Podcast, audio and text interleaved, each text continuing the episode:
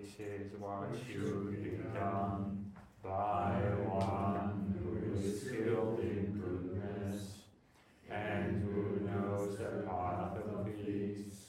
Let them be able and upright, straightforward and gentle in speech, humble and not conceited, contented and easily satisfied, unburdened with duties, and frugal in their ways, peaceful and calm, wise and skillful, not proud and demanding in nature.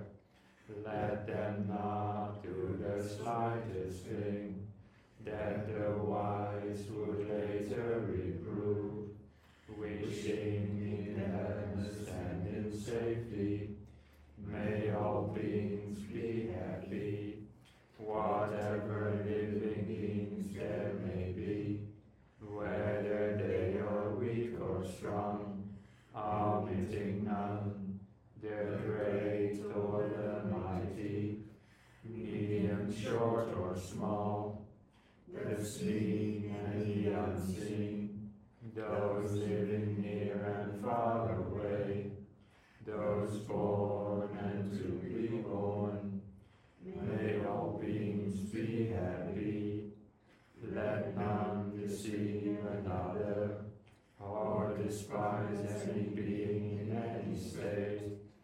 Let none through anger or ill will wish harm upon another, even as a mother protects with her life her child, her only child, so with a boundless heart should one cherish all living beings, radiating kindness over the entire world, spreading upwards to the skies and downwards to the depths, outwards and unbounded, free from hatred and ill will, whether standing or walking, seated or lying down, free from drowsiness. One should sustain this recollection. This is said to be the sublime abiding, by not holding to false views, the pure-hearted one, having clarity of vision, being free from all sense desires, is not born again into this world. Sadhu, sadhu, sadhu.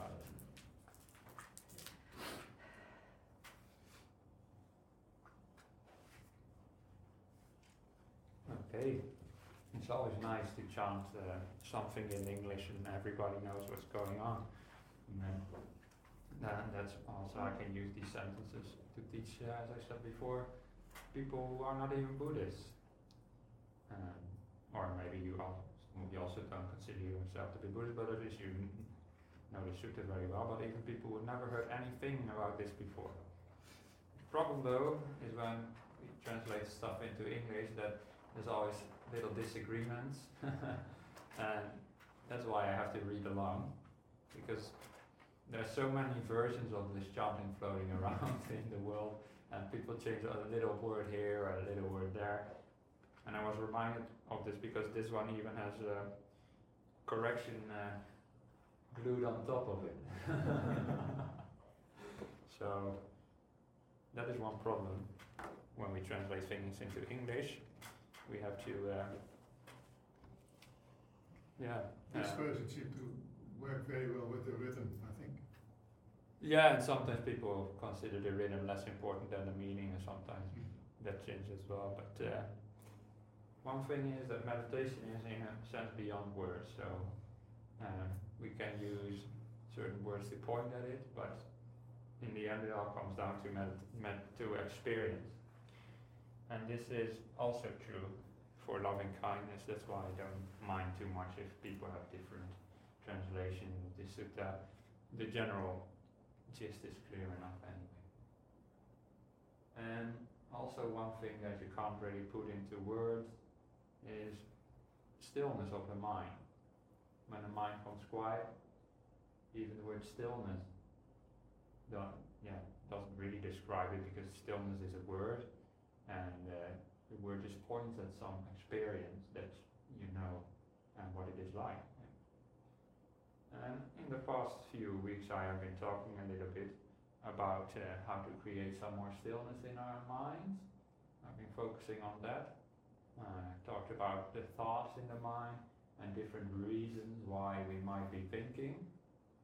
And do some of you still struggle with thinking in your meditation? Yeah? All the time. Right. It's a topic that is always relevant for me as well. Although it's so much more easy now since compared to when I started meditating, because I've learned all these different skills of how to still the mind and not let the thoughts take over. It's over the years I have been reflecting upon it in various ways. So in the past 2 weeks I told you about some very deep ways to do it, like consider the non-self aspect of the thought. And I think I've also talked a little bit about enjoying the quiet and not to fear it. Or maybe that was to some other group, I can't remember now. But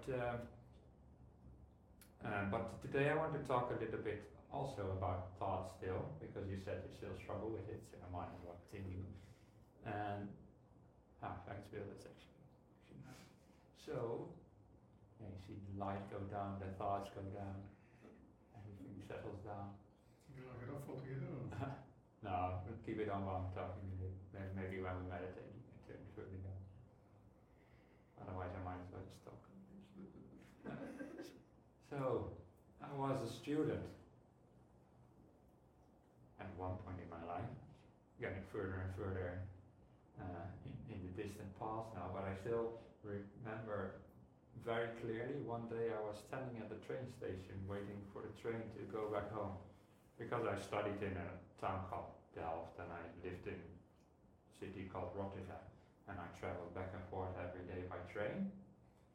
It's quite doable in the Netherlands. The public transport is quite excellent. And it's interesting that in Delft you have two train stations. One is like the central train station, and one is called Delft South. And all trains stop at Delft Central, but some of them skip the South station. Probably the same here, you know. You've got the intercities, what we call it, and the stopping trains that they stop at every station. Now, one time I was standing at Delft South station waiting for a train to come, and what happened? Train came, but the driver forgot to brake in time. So he put the brake at maximum just before the station, and what happened? Sparks were flying everywhere from the rails, from the wheels, and you could smell it in the air. And the train, and he still overshot the station. Oh. Yeah. And I think there's a rule that they are not allowed to back up, or you would have to walk all over to the other side or something. So then it just drove on. That train was for the other side actually, not for me, so I was fine. But I thought, hey, well, maybe not at the time, but later I thought, hey, that's a little bit like a simile for meditation. Sometimes we try to stop the mind suddenly when we are sitting in meditation. And the whole day you're thinking, you're planning, you're doing this, you're doing that, which is all okay. But then suddenly you sit in meditation and you hear Sunyo talk about silence, and you're like, okay, now I'm gonna be quiet straight away. So you pull the brake in a way, and it doesn't work. Yeah, it just creates more suffering. Creates sparks in your mind. So one way to relate to my thoughts is what I call the freight train thoughts. And the freight train thoughts are just the kind of thoughts that are best just to let slowly stop. Yeah? Not to immediately try to suppress all your thoughts, but just to let them settle slowly. Does that make some sense? Yeah, so you just sit there and you've got all these thoughts going on, and you sort of feel there's this kind of impetus behind them. It's almost like karma in a way. You've been thinking all day, so it's natural that you'll just continue to think in your meditation as well. And instead of just trying to suddenly stop all the thinking, just let them slow gradually.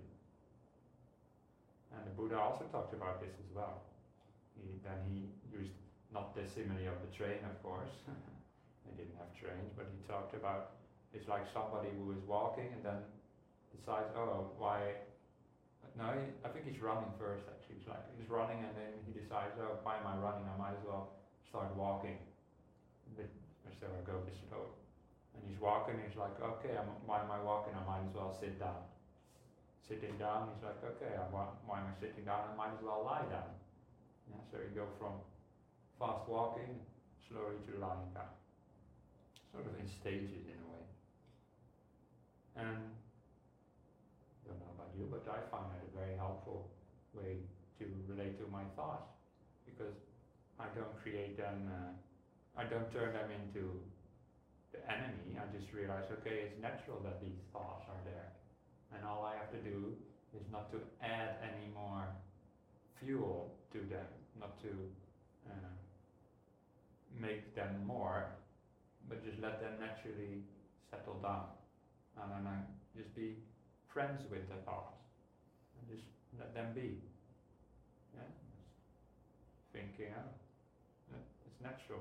It's also something the Buddha said, like, I can't remember now exactly, but he said, whatever you apply your mind to, that it becomes like its inclination. So if you think a lot during the day, and it's an inclination, natural that it sort of continues.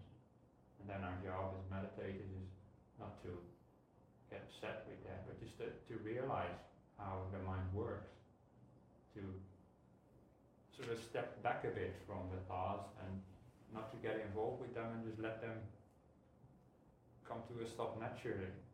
Just like if the normal train drivers, they don't even use too much brake. Sometimes they just let the train roll slowly to a stop. And that is one thing that I find very helpful. The same attitude of just letting things be and letting settle naturally is also something you can also apply to other things that might go on in your meditation. Usually thoughts is people's most biggest obstacle, but even when the thoughts are gone, there still remains restlessness of a more subtle kind, and also, for example, your body might be uncomfortable, and then you apply the same techniques. Oh yeah, it's just natural that my body is uncomfortable right now, and it's not that I'm doing anything wrong in this meditation session, it's just because what happened before. And I was actually reminded of that last Saturday by Ajahn Brahm. He was doing a guided meditation in Tamiloka, and I was there as well because I was teaching the whole day with Ajahn Brahmali. So I had to actually even here have breakfast early, and leave at around about 7 o'clock, go there, teach the whole morning, quickly have lunch, and then teach again in the afternoon. And after that I went to Ajahn Brahm's guided meditation. And I sat there, and Ajahn Brahm was giving this guided meditation about settling the body and being really comfortable and stuff, and for me it was not working at all. Sometimes that works very well for me as well, and so afterwards it was time for questions. Nobody put their hands up, so I put my hand up. Like I asked Ajahn Brahm, well, yeah, comforting the body, that's nice, and but it didn't work, or something doesn't work. And instead of giving a very deep teaching, you know what he just said? Yeah, just because why are you here? Even in the first place, you should just be lying down somewhere, in the monks' quarters or something. I would not have come if I was you. And he was right, because I've been, and I was quite tired. And if you're tired, it's much more difficult for your body to relax in that way. So he just gave me some tips on. You might even want to sit on the chair over there. It was like a really luxurious chair and nobody dared to sit on it. He said, why don't you sit over there? Or why don't you just go sit in the monks' quarters, or where we also have quite comfortable chairs, by the way. Much more comfortable than what you are sitting on. And so I took his advice to heart, and I didn't even wait for him to finish questions and answer. I just left and went to the monks' quarters and actually lay down there. And then my body was able to relax. But what I'm saying is, it was a natural that my body was going to be a bit disturbed, because I didn't sleep well the day before either. And so instead of me being upset in my meditation that I did something wrong during that meditation, I should have just been paying a bit more attention earlier. So it was only natural that my body was uncomfortable. I still had a very nice meditation, by the way, because I just used another technique, which is just to ignore the body altogether and just go to the joy. But I learned a lot from that answer by Ajahn Brahm, to just even realize that sometimes the body has this freight train effect as well, not only the mind. Now, that is one way to relate to the thoughts and to the body, but speaking mainly about the thoughts here, it's just to let them settle naturally and realize that it is just the nature of the mind, that it needs some time to settle down. Oh, well, while I'm holding this. Yes, you all know Ajahn Brahm sitting, probably most of you anyway. So this water is now moving a lot. Yeah, you know the simile. Yeah, you know it too, Judy. Yeah. So how do you get it to be still? Not by holding it still, but just by putting it down. And the interesting thing is, when I try to put the water down and maybe actually move a bit more in the first place, because I have to move it all over here. And then I don't get impatient with the water. Oh, stupid water, you are so slow at settling down. Get still. No, it doesn't work. Still, I must be doing something wrong, it's still moving. What am I doing wrong? Still, what am I doing wrong? It's still moving. It's still moving, stupid. Water. No, you upset it again. Yes, exactly. I understand what you mean, Judy. So that's patience. Need more patience. And that's the same with the mind. Sometimes just need more patience. And I've noticed that sometimes my freight train thoughts, it's a little bit difficult to say freight train thoughts. You say it slowly and it's alright. Sometimes my freight train thoughts just take the whole meditation session to settle down a bit.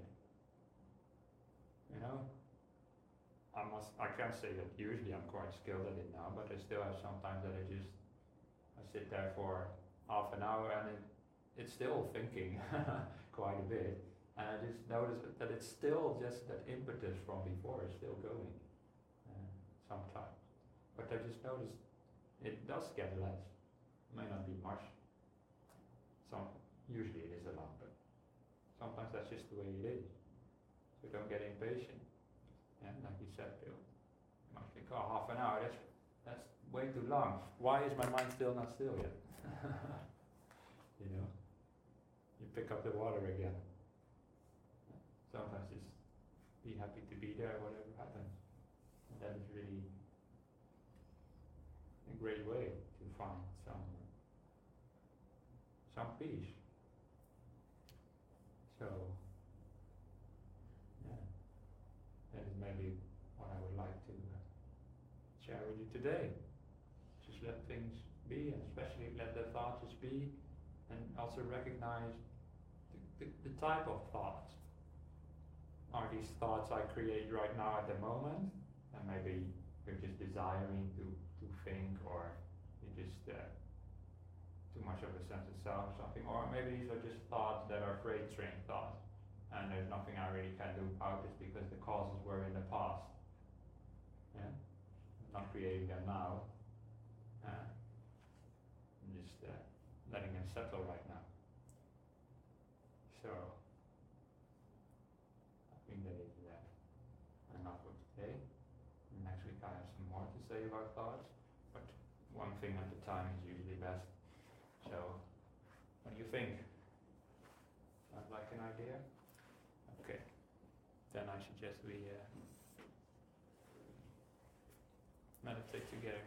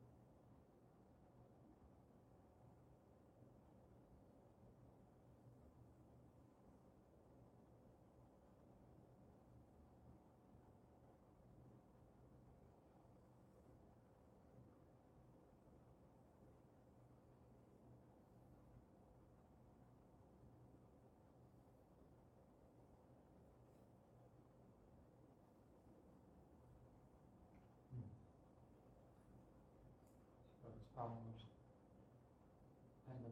meditation. Just take a moment to ask yourself, how do I feel?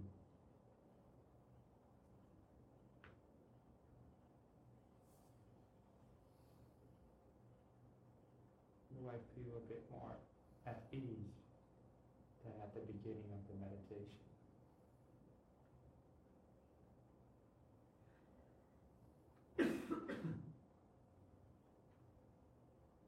Is there more peace or not?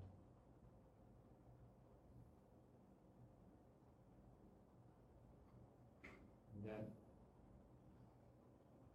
also ask yourself, what were the causes for the way I feel now? What did I do or what did I not do that led me here?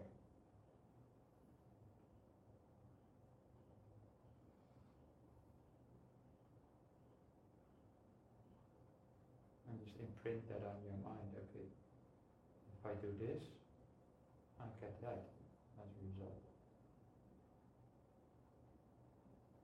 This way your mind will remember next time.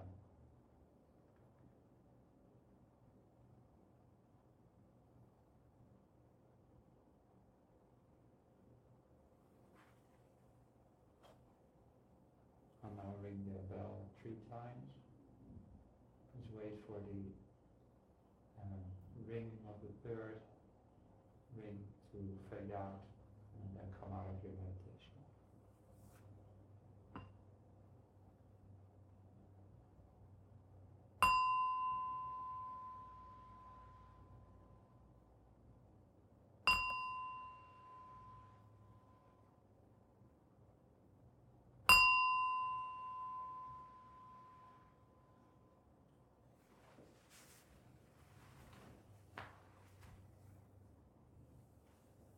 Excellent.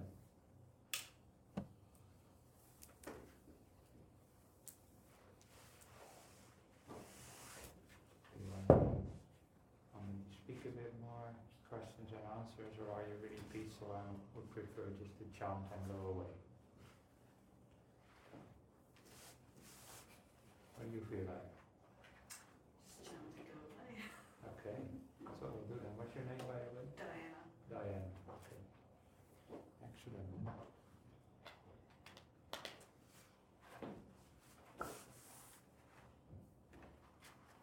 Now let us chant the verses of sharing and aspiration.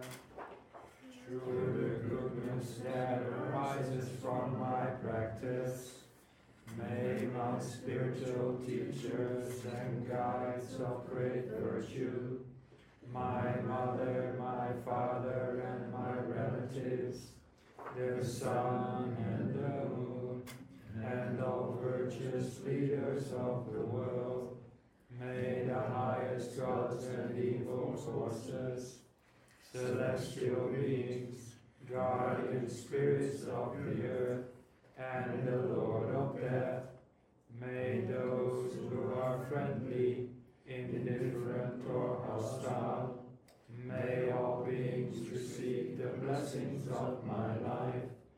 May they soon attain the threefold bliss and realize the deathless. Through the goodness that arises from my practice and through this act of sharing, may all desires and attachments quickly cease, and all harmful states of mind, until I realize Nirvana in every kind of birth. May I have an upright mind, with mindfulness and wisdom, austerity and vigor. May the forces of delusion not take hold, nor weaken my resolve. The Buddha is my excellent refuge. Unsurpassed is the protection of the Dharma. The solitary Buddha is my noble Lord. The Sangha is my supreme support. Through the supreme power of all these, may darkness and delusion be dispelled.